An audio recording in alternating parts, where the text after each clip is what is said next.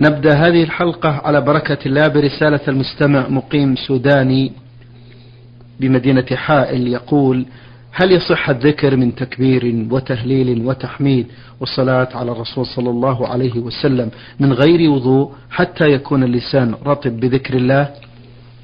الحمد لله رب العالمين وأصلي وأسلم على نبينا محمد وعلى آله وأصحابه ومن تبعهم بإحسان إلى يوم الدين. نعم يجوز للإنسان أن يذكر الله سبحانه وتعالى على غير طهارة لما ثبت في الصحيحين من حديث عائشة رضي الله عنها قالت كان النبي صلى الله عليه وسلم يذكر الله على كل أحيانه ولا يشترط للذكر أن يكون الإنسان طاهرا لكن الأفضل أن لا يذكر الله إلا على طهارة. يعني أن الأفضل أن يتطهر الإنسان أن يتطهر الإنسان إذا أراد أن يذكر الله ولكن هذا ليس بواجب. حتى وإن كان الإنسان على على جنابه فإن له أن يذكر الله. إلا القرآن فإنه لا يقرأ القرآن على جنابه حتى يغتسل. لأن النبي صلى الله عليه وسلم كان يقرأ أصحابه القرآن ما لم يكن جنبا أو ما لم يكونوا جنبا بارك الله فيكم. المستمع السوداني يقول إذا صليت أنا والصبي خلف الإمام وهذا الصبي لم يبلغ الحلم يعني نحن ثلاثة بالإمام فهل صلاتي صحيحة؟ وهل الصبي يكمل الصف؟ وهل وقوف الصبية في الصفوف الأمامية للصلاة مقبول شرعا؟ لقد قرأت حديثا عن أبي موسى الأشعري في هذا المعنى وهو أن يصف الرجال ويليهم الصبيان ثم النساء. نعم.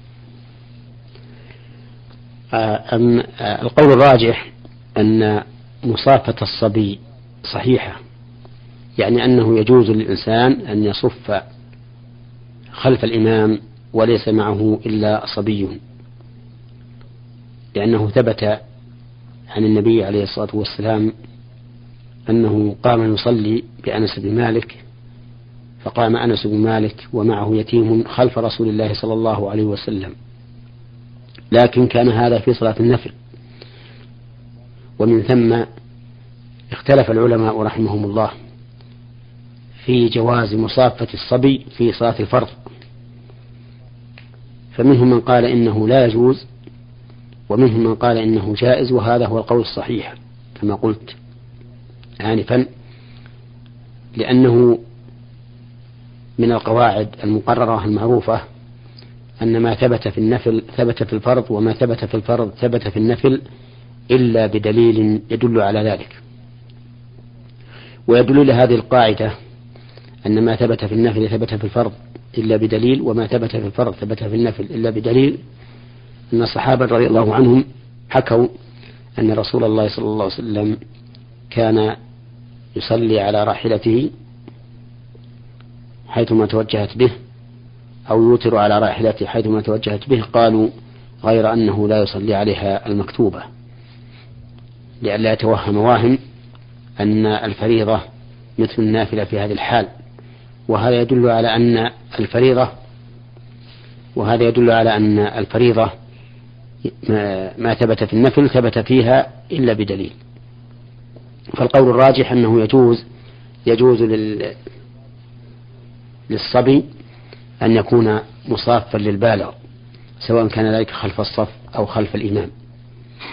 وأما تقدم الصبيان إلى الصف الأول أو ما يليه فإنه لا بأس به أيضا.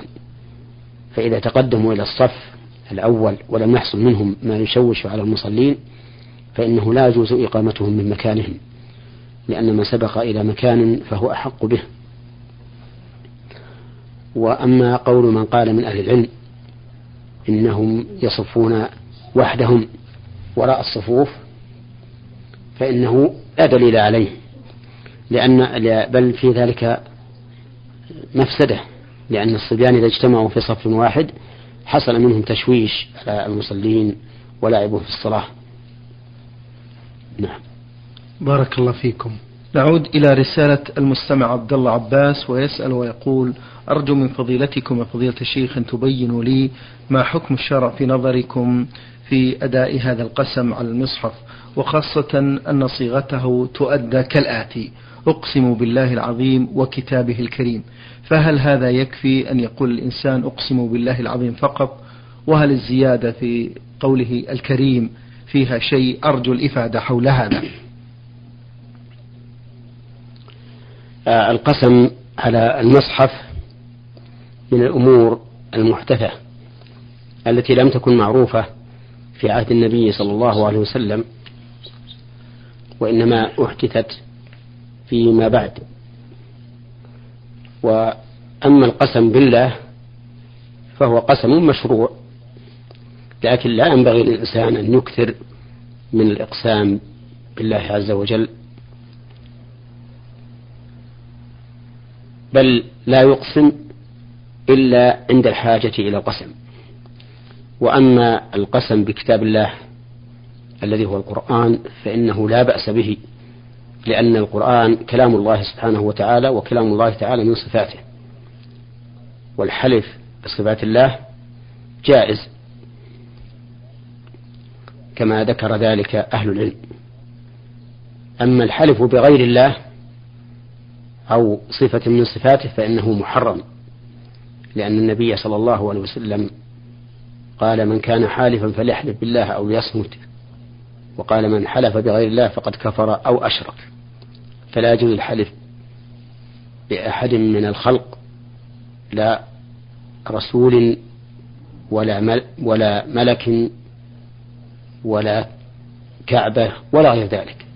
فلا يجوز أن يقول والنبي لا أفعلن كذا. أو والنبي ما فعلت كذا. ولا يجوز أن يحلف بملك من الملائكة كجبريل وميكائيل وإسرافيل. ولا يجوز أن يحلف بالكعبة فيقول والكعبة لا أفعلن كذا أو والكعبة ما فعلت كذا. لأن هذا محرم وهو نوع من الشرك. نعم. بارك الله فيكم.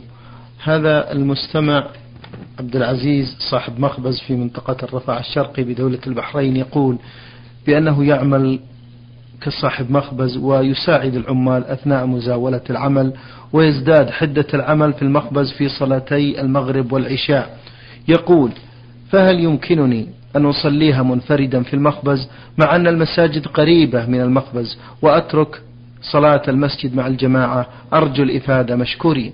الواجب على الإنسان أن يصلي الجماعة في المساجد. لأن النبي صلى الله عليه وسلم قال لقد هممت أن آمر بالصلاة فتقام ثم آمر رجلا فيصلي بالناس ثم انطلق برجال معهم حزم من حطب إلى قوم لا يشهدون الصلاة فأحرق عليهم بيوتهم بالنار. وقال عليه الصلاة والسلام من سمع النداء فلم يجب فلا صلاة له إلا من عذر. وقال ابن مسعود رضي الله عنه من سره أن يلقى الله غدا مسلما فليحاف على هذه الصلوات حيث ينادى بهن. وأخبر أنه يؤتى بالرجل المريض يهادى بين الرجلين حتى يقام في الصف. فالواجب عليك أن تصلي مع الجماعة في المساجد. ولا يحل لك التخلف عن المسجد إلا من عذر شرعي. والآداب الشرعية معلومة عند أهل العلم. ذكروها رحمهم الله في أواخر باب صلاة الجماعة. فإذا كان لك عذر شرعي يبيح لك التخلف عن الجماعة فأنت معذور. وإن لم يكن لك عذر شرعي يبيح لك هذا فالواجب عليك أن تصلي مع الجماعة. بارك الله فيكم. هذه رسالة وصلت من المستمع حامد بن إبراهيم يقول في السؤال الأول هل يجوز عقد النكاح في المساجد؟ نعم يجوز أن تعقد الأنكحة في المساجد إذا لم يكن في هذا ضرر على المسجد أو على أهل المسجد.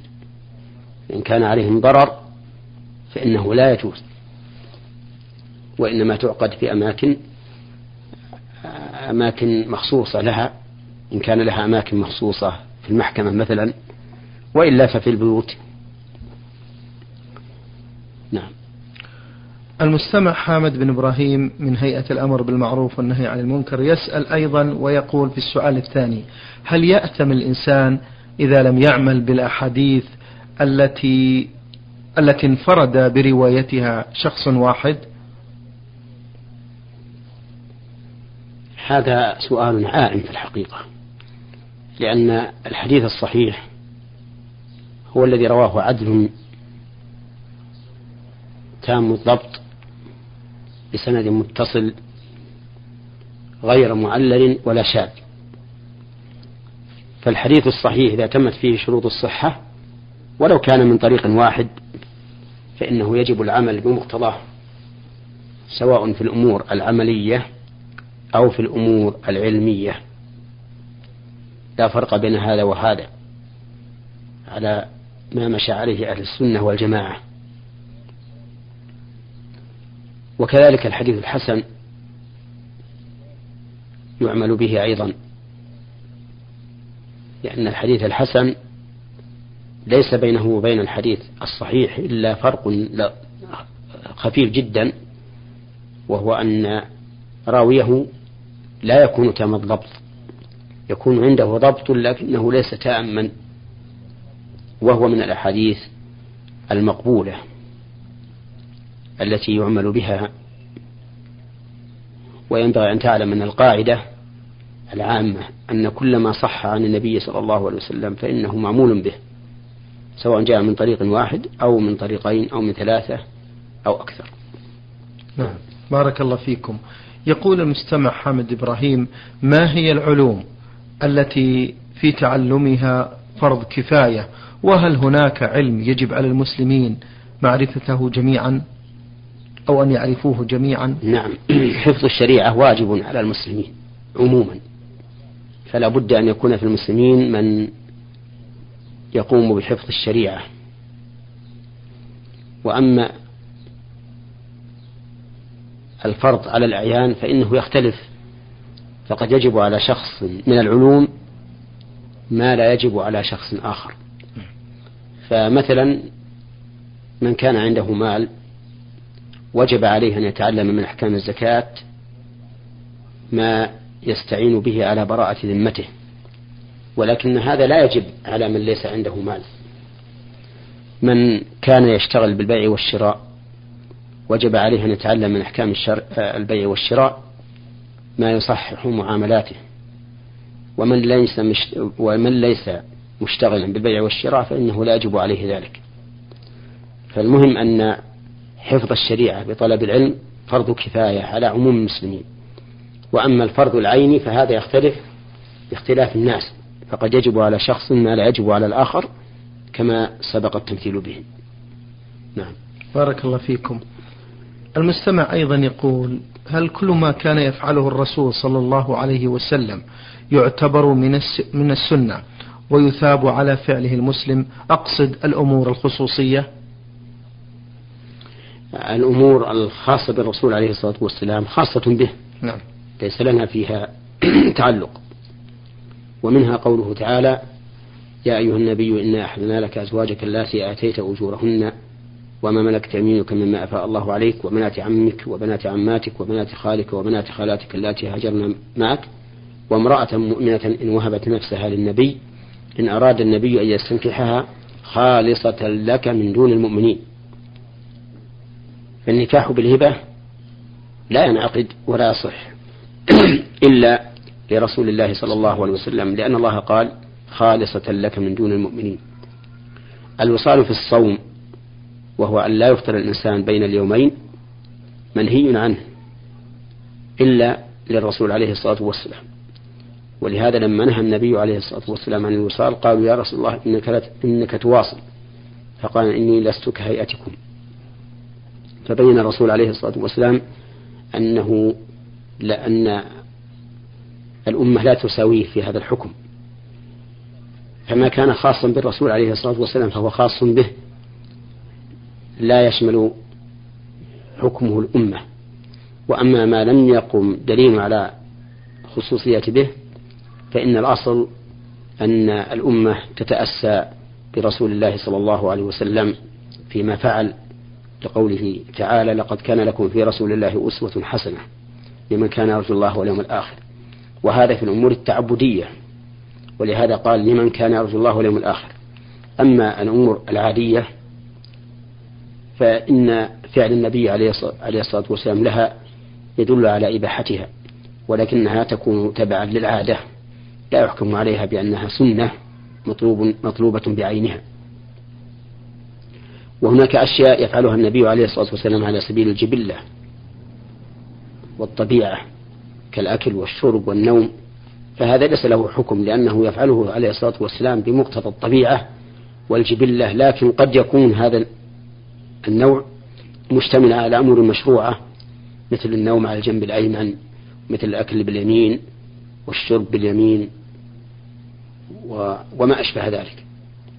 فالحاصل أن أفعال الرسول عليه الصلاة والسلام قسمها أهل العلم إلى أقسام متعددة والبحث فيها مطولا موجود في أصول الفقه. فمن أحب أن يراجعه فليراجعه هناك. بارك الله فيكم.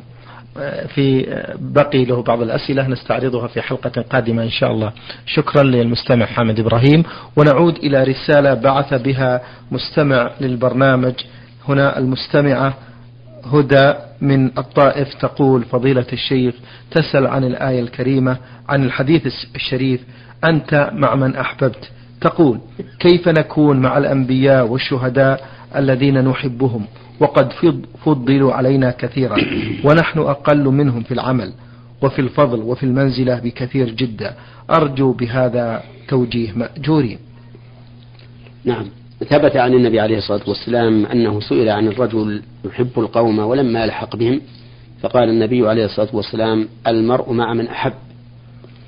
والمعية لا تقتضي المساواة. المعية تدل على مطلق المصاحبة ولا يلزم أن يكون مساويا له في الدرجة وفي الأجر والثواب.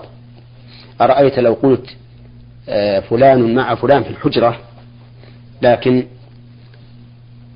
أحد الرجلين يجلس على كنب مستريحا وتقدم له الأكلات طيبة الشهية والآخر يجلس على حصير وتقدم له أكلات مناسبة. فهنا هما معا في مكان واحد لكن يختلف كل واحد عن الآخر. فإذا كان المرء مع من أحب فالمعنى أنه معهم مصاحب لهم ولكنه لا يلزم من هذه المصاحبة والمعية أن يكونوا سواء في الثواب. نعم. بارك الله فيكم. المستمعة آه، هدى في سؤالها الثاني تقول حدثونا يا فضيلة الشيخ بارك الله فيكم عن العباد والزهاد الذين أعرضوا عن زينة الحياة الدنيا وفتنتها وأقبلوا على الله وكتابه وسنة رسوله صلى الله عليه وسلم والحياة الحقيقية الدائمة التي فيها السعادة والطمأنينة في الدارين. بارك الله فيكم. أولا يجب أن نعلم أن العباد والزهاد ليس كما يتصوره كثير من الناس. هم الذين أعرضوا عن الدنيا كلها وانزووا في زاوية بعيدين عن الناس لا يأمرون بالمعروف ولا ينهون عن المنكر. لا العباد هم الذين قاموا بعبادة الله على حسب ما تقتضيه الشريعة. والزهاد هم الذين تركوا ما لا ينفعهم في الآخرة. فما ينفعهم في الآخرة يفعلونه ولو كان من أمور الدنيا. ولهذا لما اجتمع نفر من الصحابة وقال بعضهم أنا لا أتزوج النساء وقال الآخر أنا لا أكل لحم وقال الآخر أنا لا أنا أقوم ولا أنام وقال الرابع أنا أصوم ولا أفطر. وبخهم النبي عليه الصلاة والسلام. وقال عليه الصلاة والسلام أما أنا فأقوم وأنام وأصوم وأفطر وأتزوج النساء فمن رغب عن سنتي فليس مني. فالزهد حقيقته أن يدع الإنسان ما لا ينفعه في الآخرة لا أن يدع أمور الدنيا كلها والعبادة أن يتعبد الإنسان لله تعالى بما يوافق الشريعة التي جاء بها رسول الله صلى الله عليه وسلم محمد التي جاء بها رسول الله صلى الله عليه وسلم. هؤلاء هم العباد. وأما أولئك الذين ينزوون في أماكن ولا يعرفون الناس ولا يعرفهم الناس ولا ينالون شيئا مما أباح الله لهم من الطيبات فإن هؤلاء إلى الذم أقرب منهم إلى المدح. لأن الله تعالى يقول قل من حرم زينة الله التي أخرج لعباده والطيبات من الرزق قل هي للذين آمنوا في الحياة الدنيا خالصة خالصة يوم القيامة. فالحاصل أن العباد والزهاد هم أولا في العباد الذين يقومون بعبادة الله على ما تقتضيه شريعة الله. والزهاد هم الذين يزهدون فيما لا ينفعهم في الآخرة. لا في أمور الدنيا كلها. قد يكون من أمور الدنيا ما ينفع الإنسان في الآخرة. كالمال مثلا. المال قد يكون نافعا للإنسان في الآخرة. ونعم المال الصالح عند الرجل الصالح. وما أكثر الذين نفعوا المسلمين بأموالهم. فواسوا الفقراء. وأصلحوا الطرق. وأعانوا في الجهاد وطبعوا الكتب النافعة وحصل في أموالهم خير كثير وهم يشتغلون في المال. نعم. بارك الله فيكم فضيلة الشيخ. هذه رسالة وصلت من مستمعة مستمع للبرنامج من السودان. المستمع يقول في السؤال الأول يسأل عن قوله تعالى يا أيها النبي لم تحرم ما أحل الله لك؟ تبتغي مرضاة أزواجك. ما هو المقصود بذلك؟ نعم. المقصود بهذا أن النبي صلى الله عليه وسلم حرم على نفسه أكل العسل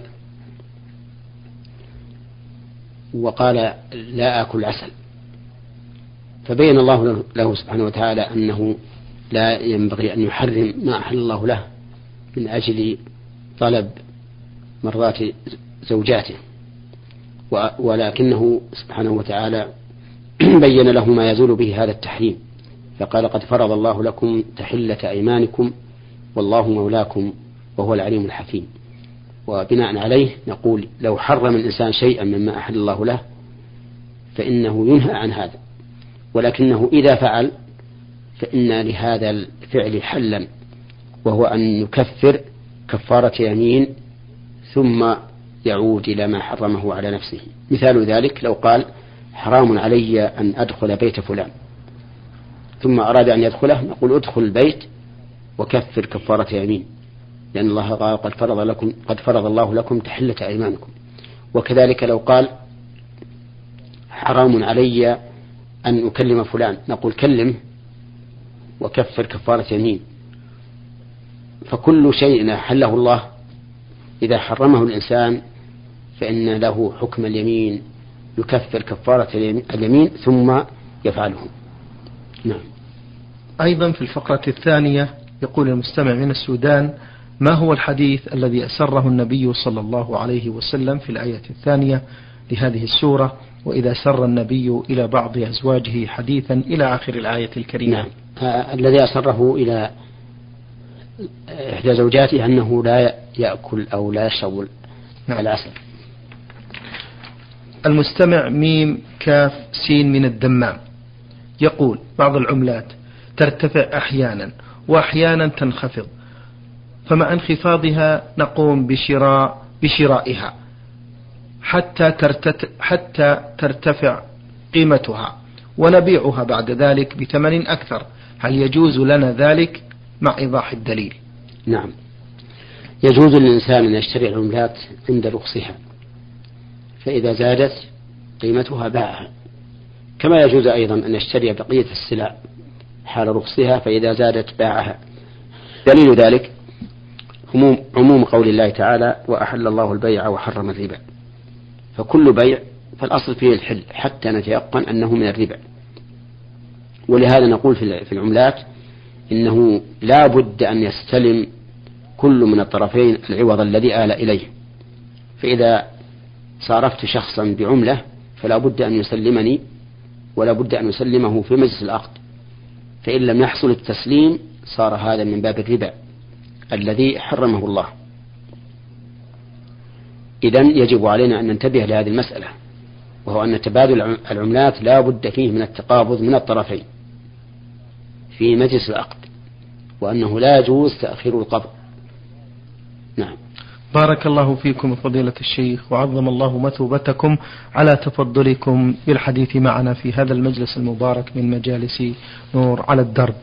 أيها الإخوة والأخوات أجاب على أسئلتكم فضيلة الشيخ محمد بن صالح بن عثيمين الأستاذ في كلية الشريعة وأصول الدين في القصيم وخطيب وإمام الجامع الكبير في مدينة عنيزة. شكر الله لفضيلته وشكرا لكم أنتم. والسلام عليكم ورحمة الله وبركاته. نور على الدرب. برنامج يومي يجيب فيه أصحاب الفضيلة العلماء على أسئلة المستمعين. البرنامج من تقديم وتنفيذ عبد الكريم صالح المجرم